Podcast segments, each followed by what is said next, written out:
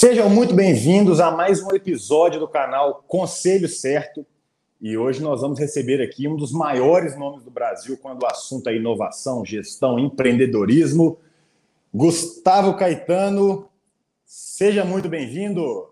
Fala, meu querido hermano, prazer, viu? Enorme estar aqui com você, cara. Sabe a admiração que eu tenho por você e pela MeetHub, né? Então é muito legal poder bater esse papo aqui. Cara, é muito legal ter você aqui com a gente no canal, na MeetHub também, dando mentoria para os nossos usuários. E agora o nosso canal também, além aqui do YouTube, a gente também está nos, nos podcasts aí, Spotify, os outros aplicativos. Então tem gente escutando e assistindo a gente nesse momento. Gustavo, a ideia desse canal aqui é bem direto, é, é, é, é bem rápida, assim, é ser direto ao ponto, não enrolar, contar história, revelar segredos, responder perguntas. Nós vamos gravar aí alguns episódios, né? Mas a ideia desse episódio aqui, que é o nosso primeiro, é o pessoal conhecer um pouco da sua história, da história da Samba Tech, você contar um pouco como você chegou até aqui. Então, e a gente vai bater no papo aí. Tá com você a palavra, velho. Valeu, irmão. Eu sou nascido e criado numa cidade chamada Araguari, que é Harryguer em inglês, viu, irmão? E em Araguari, eu nasci numa família tradicional, né? Onde a maior parte dos meus parentes é, são médicos, né? E eu resolvi por um caminho diferente, cara. Eu resolvi fazer propaganda e marketing, e, e aí fui por essa vertente. É, fui para o Rio de Janeiro estudar no Rio, entrei na empresa júnior da ESPM, Escola Superior de Propaganda e Marketing. E, pô, escola super legal, aprendi muito lá, aprendi muito na empresa Júnior sobre empreendedorismo também. E, de repente, entro numa, né, resolvi fazer estágio numa grande empresa, fui para uma grande empresa de plano de saúde, que é a Unimed Rio. Na época, a Unimed Rio, mano, estava começando a patrocinar o Fluminense, Maracanã e o Carnaval, hein? Bombando, todo mundo queria para lá. Eu consegui entrar, eu, eu com meu primeiro salário, comprei um celular colorido. E celular colorido, irmão, na época não era isso aqui, não, cara. Era aquele Nokia telinha azul. Você não lembra disso, você era nem nascido nessa época. era bem novo. Mas, mas, cara, eu comprei com meu primeiro salário e sempre gostei muito de games e tentei comprar joguinho para celular, não tinha jogo para comprar. E aí eu pensei, poxa, cara, né? Comecei a pensar, se eu quero comprar alguma coisa, não tem ninguém vendendo, tá aí uma oportunidade de negócio. Fui ver no Google quem fazia jogos para celular fora do Brasil, achei uma empresa na Inglaterra, fui para lá, eu tinha 19 anos, peguei um avião, fui para Londres, levei um plano de negócio para os gringos, mostrando que o Brasil era um ótimo lugar para eles entrarem, né? Só que não era interesse desses gringos entrar direto naquele momento, o cara estava numa operação na Europa, o Brasil, mercado pequeno ainda, e aí eu convenci eles a entrar junto comigo. Só que, cara, detalhe que eu não conhecia nada do mercado, eu não era do mercado, não tinha dinheiro para começar o negócio, e voltei para o Brasil com um contrato assinado com os caras. Chego no, no, no aeroporto de, de Guarulhos, ligo para o meu pai, falo, pai, me apresenta para um homem rico. Não tinha na época investidor anjo, não, viu, irmão? Hoje é comum investidor anjo, cara que aposta ideia, negócios novos e tal. Na época, não. Era um homem rico mesmo. E eu pô, consegui o um contato, meu pai me apresentou para um cara lá em Florianópolis, e esse cara aportou 100 mil dólares na empresa para a gente nascer. É, a gente acabou nascendo em Belo Horizonte, porque eu estava no último período de faculdade no Rio de Janeiro, falei, pô, Rio é super caro. É, né, BH é uma cidade média de tamanho, não é uma cidade gigantesca como Rio e São Paulo, mas é uma cidade boa, com infraestrutura, com qualidade de mão de obra, tem universidades excelentes em Belo Horizonte e um custo muito menor do que Rio e São Paulo. Ao mesmo tempo, conectado com, com o Rio né, e São Paulo, que era onde ficavam as operadoras né, de celular, que era para quem a gente ia vender. E eu montei um escritório de 20 metros quadrados aqui em Belo Horizonte, na, na Prudente Moraes, uma avenida famosa aqui de BH. Contratei dois estagiários e a gente começou a vender joguinho para as operadoras. E a gente trouxe um modelo de negócio diferente na época, que era de divisão de receita, revenue share tudo que a operadora vendesse, a gente ficava com a participação. E fechamos o primeiro contrato com a Oi, depois com a TIM, depois Claro e Vivo. Um ano depois abrimos escritório em Santiago, no Chile, depois no final do ano em Buenos Aires. Do México para baixo, todas as grandes operadoras compravam os joguinhos da gente.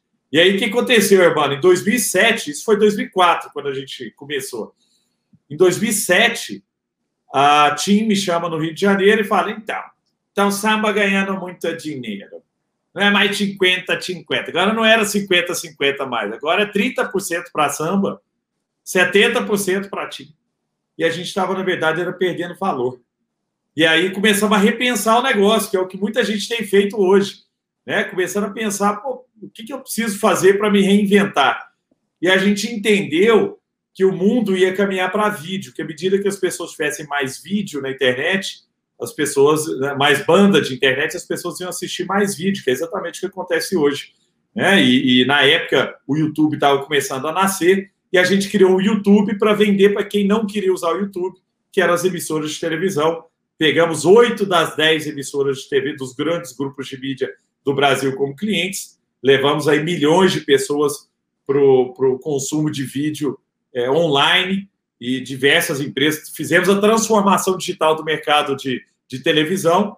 Depois fomos para o mercado de educação, pegamos quatro das cinco maiores empresas de educação e trouxemos para o digital também. E agora estamos na, nessa jornada de transformação digital de grandes empresas no mercado corporativo.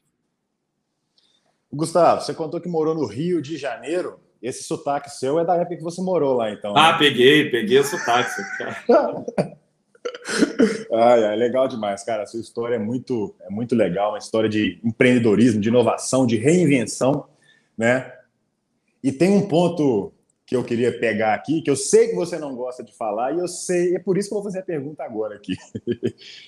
Você já foi nomeado aí como o Mark Zuckerberg brasileiro, é, e isso teve uma repercussão muito grande na mídia, enfim. Eu queria saber como que você lida com isso, ou, ou na época, como que foi e como que você enxerga isso hoje? Conta um pouquinho para gente.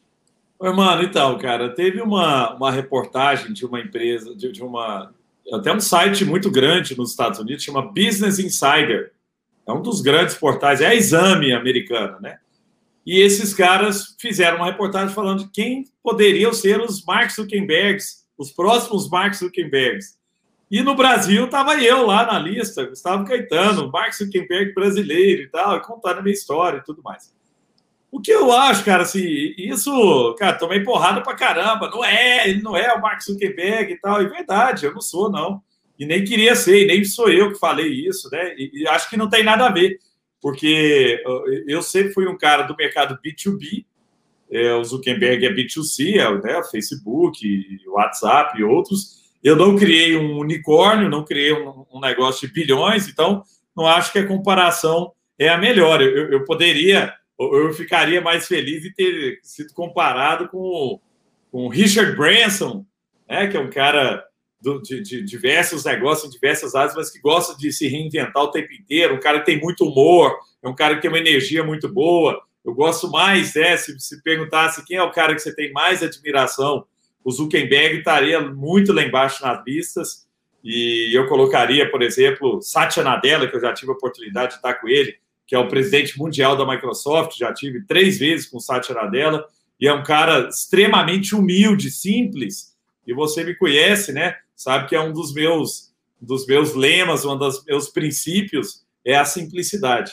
Então, eu, eu gostaria muito mais de ter sido comparado com Satya Nadella ou com ou com o Richard Branson do que com o Zuckerberg, que é um, que é um cara que, que não tem tanta minha admiração, porque eu, eu também não acho que é o cara que tem é, é, que é tão bondoso assim como parece. Eu acho que ele é meio tem muita maldade no que ele faz ali no, né, nos negócios que ele trabalha, né, Facebook, WhatsApp e outros que usa os dados de maneira muito é, meio polêmicas aí. Então não, não é a melhor comparação, viu, irmão? Legal, velho. Quem estava nessa lista também era o fundador do Spotify, se eu não me engano, né? Era.